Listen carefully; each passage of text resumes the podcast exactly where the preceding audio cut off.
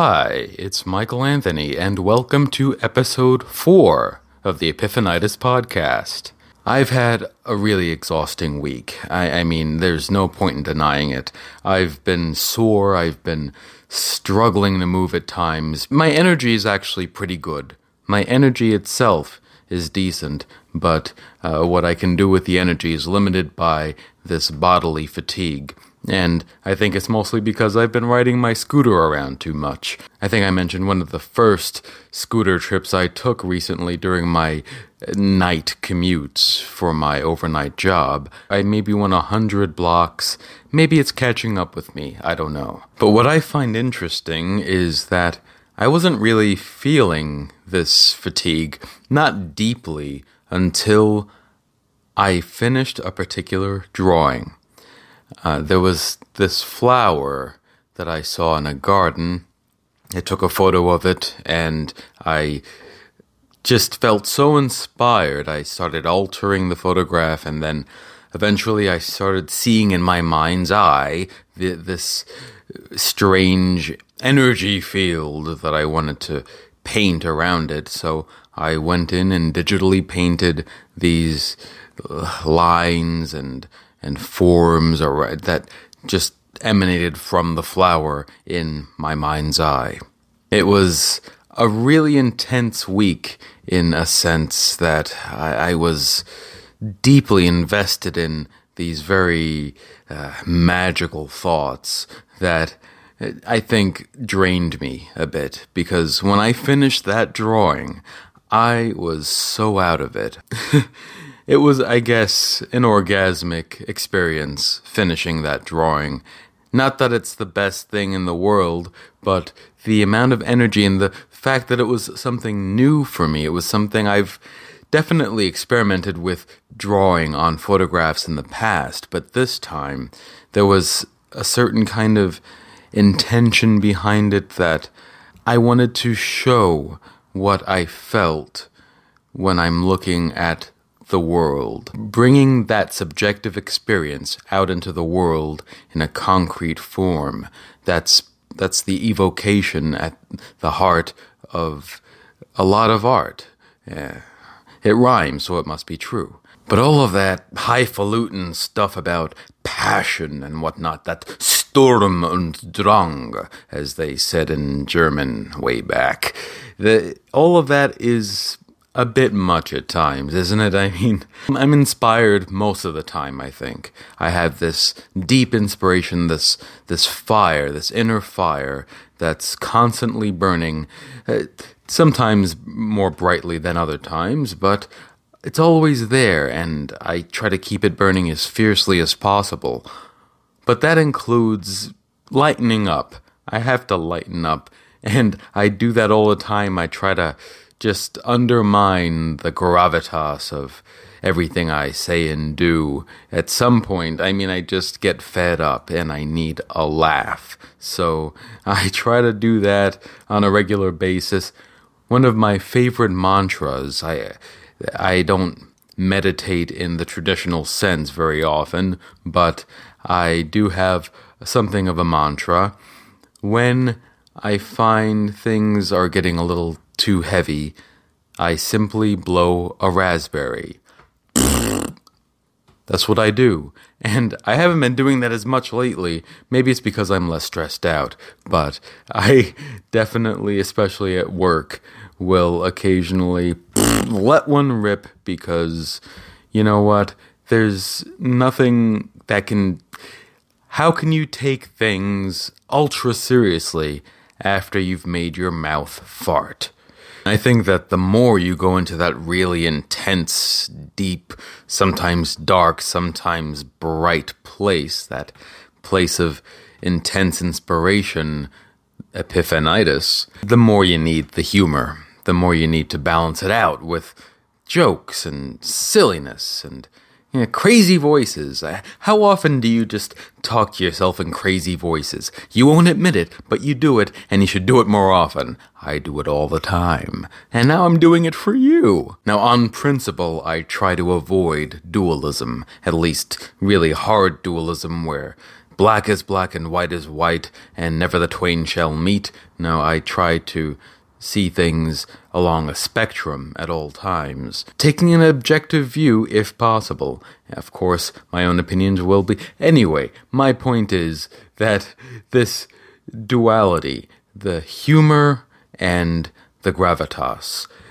uh, I try to mix them up. Actually, I don't have to try to mix them up. My I have an incorrigible nature that insists upon just plunging headlong into that abyss of inspiration as soon as it sparks i, I just I, I, i'm engulfed in the flames of my passion i just i can't help it but um, and, and in fact i have at times uh, developed the habit of avoiding certain kinds of inspiration because I knew that I'd be pulled in too deeply. I'm I'm doing it right now.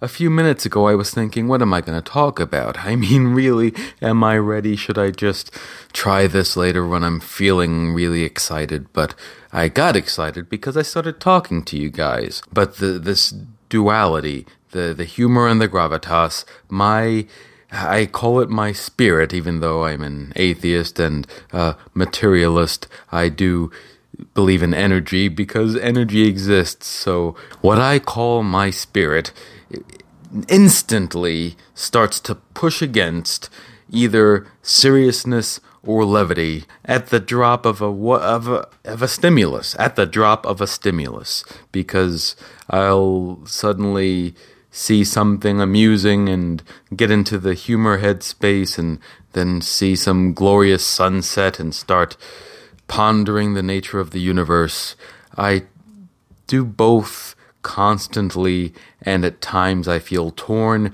but I'm glad to say I feel less torn over time. As I mature, my spirit integrates itself, and I don't have as much of that strange conflict.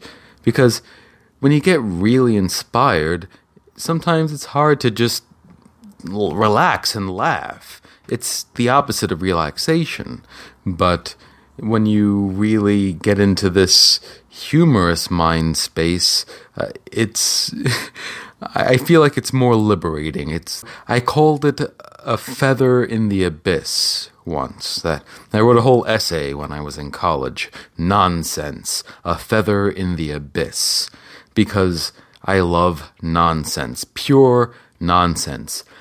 Lewis Carroll was great. Okay, I love Alice in Wonderland. I love the books. I love the films for the most part. But Edward Lear, Edward Lear was the pure nonsense. He wrote uh, The Owl and the Pussycat, uh, The Jumblies, a bunch of poems that, but my favorites are the limericks. He pretty much pioneered the limerick, not the dirty limerick, but just these very silly images with just nonsensical characters and scenarios and it was so much fun and it taps into this childlike pleasure. I you know what? There's a quote I want to share with you from Edward Lear that I think is highly relevant. One moment, please. All right, I have it pulled up here on my electronic book reader. The uniform, apathetic tone assumed by lofty society irks me dreadfully. Nothing I long for half so much as to giggle heartily and to hop down one leg down the great gallery. But I dare not.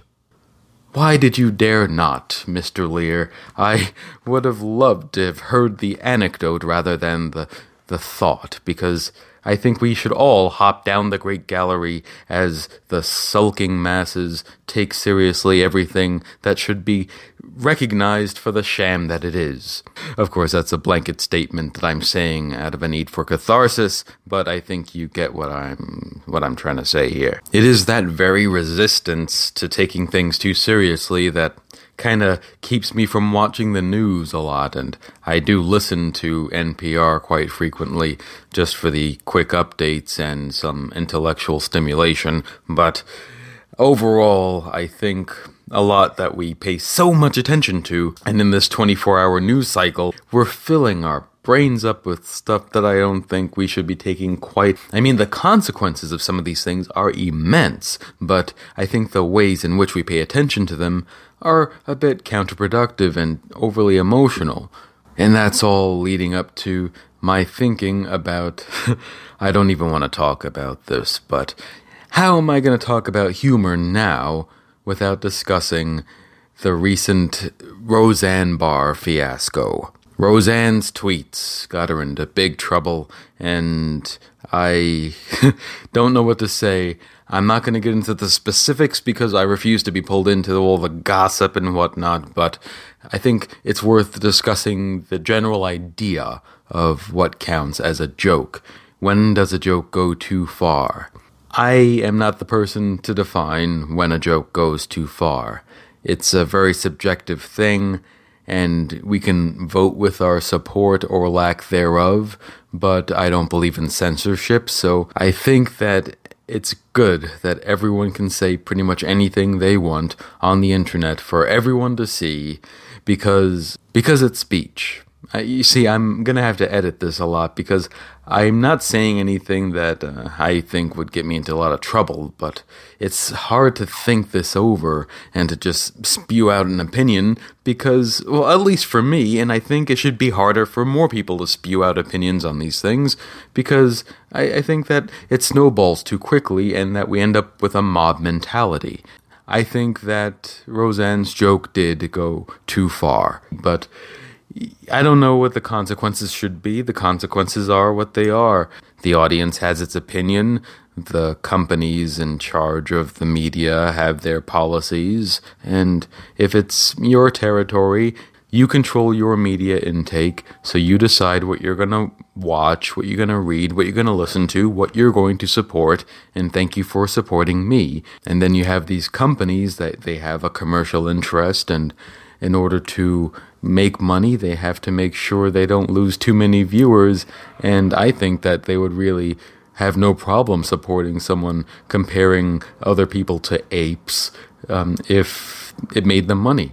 So let's not forget that either, huh? With all the moralizing. If comparing people to apes would make these companies money, boy, we would see a lot of that on the air. No problem, no complaints. So that's all something to remember, I think.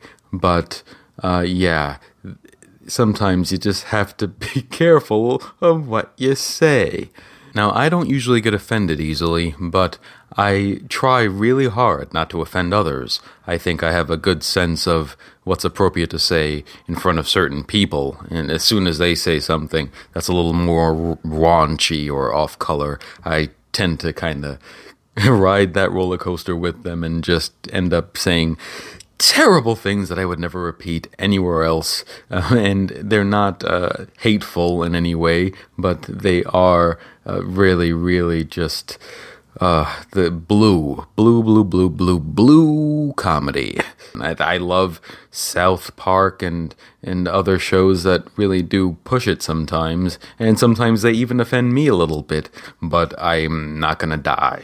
But of course, when you're the butt of the joke, it feels different. I try not to censor myself, but I do think about what my words mean and how they might impact others. So I do maybe not try to avoid offending, but I do try to think things over, what the implications of my words are, what kind of reaction they might elicit, because it is a conversation, it's communication. We're communicating with each other, and if we use certain words, there are subtleties in language that we all use, but sometimes lose sight of or okay, when you're comparing people to apes, that's not subtle. But, but you know what? This is such a complicated topic. I'm not going to get to the bottom of it right now. But I do have to say one thing that does offend me about this, besides the fact that someone was personally insulted, I understand. But what offends me here is the never ending pattern of people comparing each other to animals to insult each other. I mean, we are animals, and to say, oh, those people, they're animals. You are too, buddy. I mean, we're all animals, and we all have our advantages and disadvantages.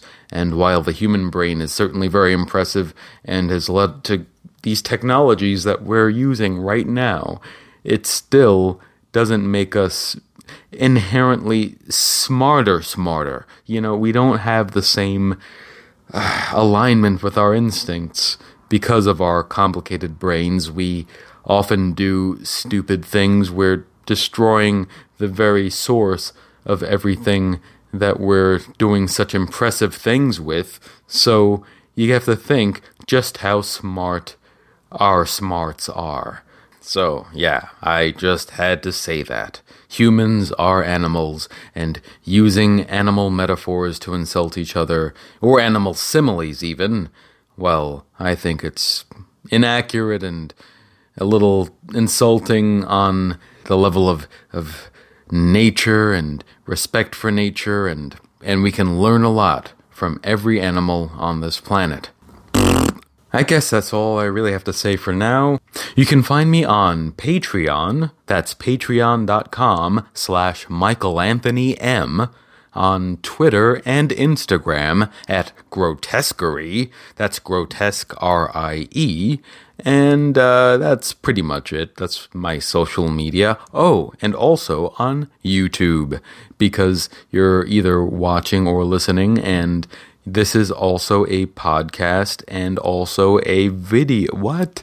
That was not worded very well. Epiphanitis is on iTunes and YouTube in varying degrees, mostly on iTunes. But I'm also doing videos for these podcasts at the moment, so let's see how long that goes. I think that the interaction is good, so I'd like to keep it going. So thank you for your likes, comments, and subscriptions on iTunes and on YouTube. I'm going to play you out with a track from The Second Law, my industrial goth, eclectic music project. This one's called We Venge, and it was recorded in about 2003. It's essentially uh, kind of about my feelings about children and animals and how they're misunderstood and have so much to teach us and whatnot. It's not a heartwarming song, it's kind of a playful fantasy about uh, children and animals getting their revenge on all the people who didn't take them seriously. So here they come. Available on iTunes, Spotify, other streaming services, and at thesecondlaw.com. Thanks again for listening, and until next time, stay inspired.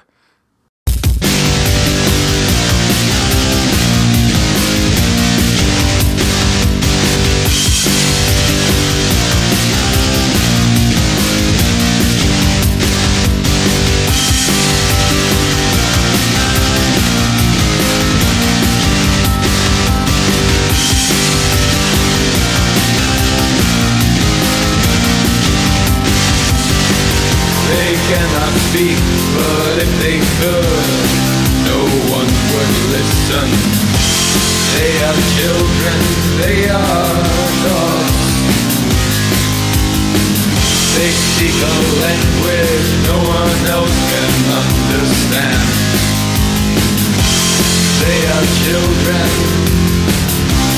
they are.